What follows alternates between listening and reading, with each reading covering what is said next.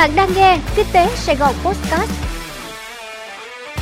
Kính chào quý vị, mời quý vị nghe những tin tức đáng chú ý trong bản tin podcast cuối tuần. Thành phố Hồ Chí Minh xem xét dừng học trực tiếp nếu hơn một trăm trẻ là ép không chuyển nặng mỗi ngày. Theo thông tin từ Bộ Giáo dục và Đào tạo, nếu ngày mười bốn tháng hai, tỷ lệ học sinh đến trường học trực tiếp trên cả nước là chín mươi ba phẩy bảy mươi mốt phần trăm, thì tính đến mười bảy giờ chiều ngày hai mươi hai tháng hai, tỷ lệ này giảm xuống còn bảy mươi tám phẩy tám mươi sáu phần trăm. Số địa phương cho học sinh phải tạm dừng đến trường vì dịch Covid mười chín tăng ở tất cả các cấp học. Còn tại thành phố Hồ Chí Minh, ngày hai mươi hai tháng hai, trong cuộc họp giao ban định kỳ được tổ chức trong bối cảnh số ca nhiễm Covid mười chín mới có dấu hiệu gia tăng, bao gồm cả trẻ em khi các khối lớp học trực tiếp tại nhà trường. Của Ban Chỉ đạo phòng chống dịch Covid mười chín và phục hồi kinh tế thành phố, đại diện Sở Y tế thành phố cho biết, từ ngày mười bốn tháng hai đến ngày hai mươi hai tháng hai, số ca trẻ em tăng cao hơn gấp ba lần so với tuần trước đó. Số trường học phát sinh ca nhiễm cũng tăng với hai trăm lẻ một trường. Trước tình trạng này, ngành y tế cho biết sẽ theo dõi sát diễn tiến số ca mắc, số ca nặng cần hỗ trợ hô hấp tại các bệnh viện để kịp thời tham mưu cho Ủy ban Nhân dân thành phố Hồ Chí Minh xem xét ngưng việc học tập trực tiếp khi số trẻ mắc Covid mười chín có triệu chứng nặng cần hỗ trợ hô hấp nhiều hơn một trăm ca một ngày. Liên quan đến số ca nhiễm Covid mười chín mới tại thành phố Hồ Chí Minh, Trung tâm Kiểm soát bệnh tật thành phố Hồ Chí Minh cho biết, so với thời điểm trước đó, hiện số ca mắc Covid mười chín phải nhập viện tăng, nhưng số ca bệnh nặng và tử vong vẫn đang ở mức thấp. Kết quả giám sát cho thấy Omicron đang là biến chủng chủ yếu gây bệnh tại thành phố Hồ Chí Minh. Xuất hiện tình trạng khan hiếm kit xét nghiệm tại thành phố Hồ Chí Minh và các tỉnh phía Bắc. Thời gian gần đây, số ca mắc mới tại Việt Nam liên tục tăng cao, cùng với việc nhiều hoạt động kinh tế trở lại bình thường cũng khiến nhu cầu xét nghiệm nhanh Covid mười chín tăng lên từng ngày. Đơn cử ngày hai mươi ba tháng hai, Việt Nam lần đầu ghi nhận số ca mắc mới trong ngày vượt mức sáu mươi nghìn. Trung bình số ca nhiễm mới trong nước ghi nhận trong bảy ngày qua là bốn mươi bảy nghìn hai trăm sáu mươi bốn ca một ngày. Nhu cầu tự xét nghiệm tại nhà của người dân tăng cao, mặt hàng kit test nhanh Covid mười chín có lúc cung không đáp ứng cầu và có nhiều nơi đã tăng giá bán. Không chỉ mỗi nơi một mức giá, bộ kit test nhanh Covid mười chín còn được bán với đủ nguồn gốc xuất xứ khác nhau, khiến người mua lúng túng khi lựa chọn sản phẩm. Mới đây, Tổng cục Quản lý thị trường đã ban hành công văn gửi Cục Quản lý thị trường các tỉnh thành phố trực thuộc Trung ương tăng cường kiểm tra, kiểm soát mặt hàng kit test Covid mười chín trước bối cảnh số ca mắc Covid mười chín tăng mạnh trong những ngày qua. Sẽ bán đấu giá hơn một trăm triệu lít xăng dự trữ quốc gia để ứng phó cơn khát nguồn cung. Bộ Công Thương đã có văn bản gửi Bộ Tài chính, Bộ Kế hoạch và Đầu tư xin ý kiến về quyết định phê duyệt kế hoạch bán đấu giá hơn một trăm triệu lít xăng RON chín mươi hai dự trữ quốc gia trong bối cảnh giá xăng tăng lên mức cao nhất lịch sử. Nhiều cửa hàng xăng dầu trên cả nước thiếu nguồn cung cục bộ. Theo dự thảo kế hoạch, tài sản bán đấu giá là một lô hàng dự trữ quốc gia bao gồm hơn một trăm lẻ một triệu lít xăng RON chín mươi hai ở nhiệt độ thực tế tại kho bảo quản.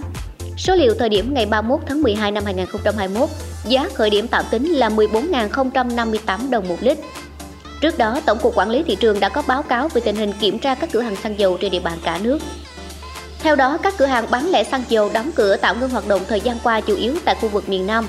Nguyên nhân chủ yếu xuất phát từ việc không có đủ nguồn cung xăng dầu từ các thương nhân đầu mối, thương nhân phân phối nên nhiều cửa hàng không còn xăng dầu để bán. Nhu cầu hàng hóa tại nhiều nơi tăng cao nên hệ thống xe chuyên chở không kịp phục vụ. Nhiều cửa hàng tiến hành sửa chữa hoặc giải thể, không có đủ nhân lực, thiếu vốn, không đủ vốn để đặt hàng. Thị trường chứng khoán ngập ngừng vì căng thẳng Nga-Ukraine. Không nằm ngoài những biến động của thị trường chứng khoán thế giới, thị trường chứng khoán Việt Nam tuần qua cũng trực sắc đỏ trước những diễn biến trong cuộc khủng hoảng Nga-Ukraine.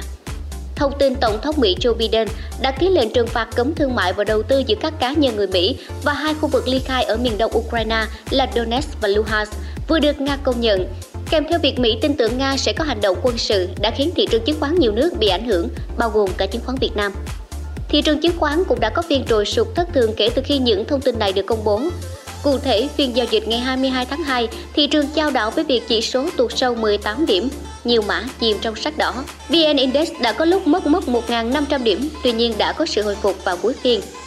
Bước sang phiên hai mươi ba tháng hai, thị trường chứng khoán Việt Nam lại đi ngược chiều thị trường thế giới khi tăng trở lại, có lúc vượt ngưỡng một nghìn năm trăm hai mươi điểm.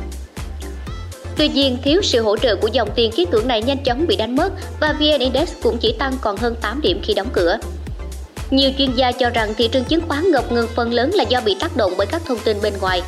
Báo cáo của công ty chứng khoán Mirae Asset cho rằng, trong ngắn hạn thị trường chứng khoán dự kiến sẽ có nhiều biến động với rủi ro gia tăng từ việc Cục Dự trữ Liên bang Mỹ Fed tăng lãi suất, căng thẳng địa chính trị giữa Nga và Ukraine cũng như khả năng gián đoạn chuỗi cung ứng.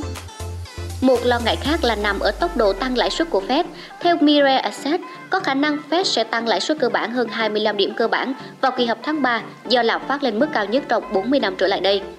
Tuần trước đó, các chuyên gia phố Wall, trong đó có Goldman Sachs, thậm chí còn dự báo Fed có thể tăng bảy lần lãi suất trong năm nay, thay vì con số năm lần như trước đây và hơn hẳn bốn lần so với dự kiến ban đầu. Đây được xem là những thông tin khiến cho thị trường chứng khoán Việt Nam trở nên ngập ngừng hơn so với tuần giao dịch đầu tiên sau kỳ nghỉ Tết Nguyên đán. Phí tin nhắn tăng cao, ngân hàng khuyến khích người dân dùng ứng dụng.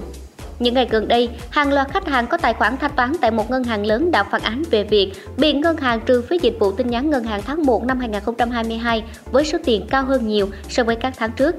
Việc thay đổi phương thức tính phí dịch vụ ét em ét Banking từ cố định hàng tháng sang tính theo số lượng tin nhắn đã khiến cho chi phí của khách hàng đội lên gấp nhiều lần. Cụ thể, thay vì mức phí thông thường là mười một nghìn đồng một tháng đã bao gồm vê a tê như trước đây, nhiều người dùng cho biết mức phí ét em ét Banking phải trả cho một số ngân hàng trong tháng một vừa qua lên tới năm mươi lăm nghìn đồng hoặc bảy mươi bảy nghìn đồng. Đây là lý do khiến nhiều khách hàng cân nhắc hủy dịch vụ này để nhận tin nhắn qua ứng dụng. Theo chia sẻ từ một ngân hàng lớn, hiện nay khách hàng vẫn sử dụng phổ biến hình thức nhận thông báo thay đổi số dư và nhận ô tê pê One House Password, mật khẩu giao dịch một lần qua tin nhắn ét em ét. Ngân hàng thường chỉ thu phí đối với dịch vụ thông báo thay đổi số dư và không thu phí đối với tin nhắn gửi ô tê pê. Trước thực trạng này, đại diện các ngân hàng cho biết hiện đa số khách hàng đều sử dụng ứng dụng, nên ngân hàng khuyến khích khách hàng sử dụng thông báo qua các ứng dụng của ngân hàng thay vì nhận tin nhắn qua ét em ét. Nguyên nhân là do mức phí gửi tin nhắn mà nhà mạng dành cho khách hàng doanh nghiệp hiện cao hơn nhiều so với khách hàng cá nhân. Trước khi thông báo điều chỉnh cách tính phí dịch vụ nói trên, các ngân hàng đã nhiều lần cho biết đang phải bù lỗ cho dịch vụ này. Quý vị vừa nghe xong bản tin podcast cuối tuần. Hẹn gặp lại quý vị trong bản tin podcast ngày mai. Chúc quý vị có một ngày cuối tuần thật ấm áp.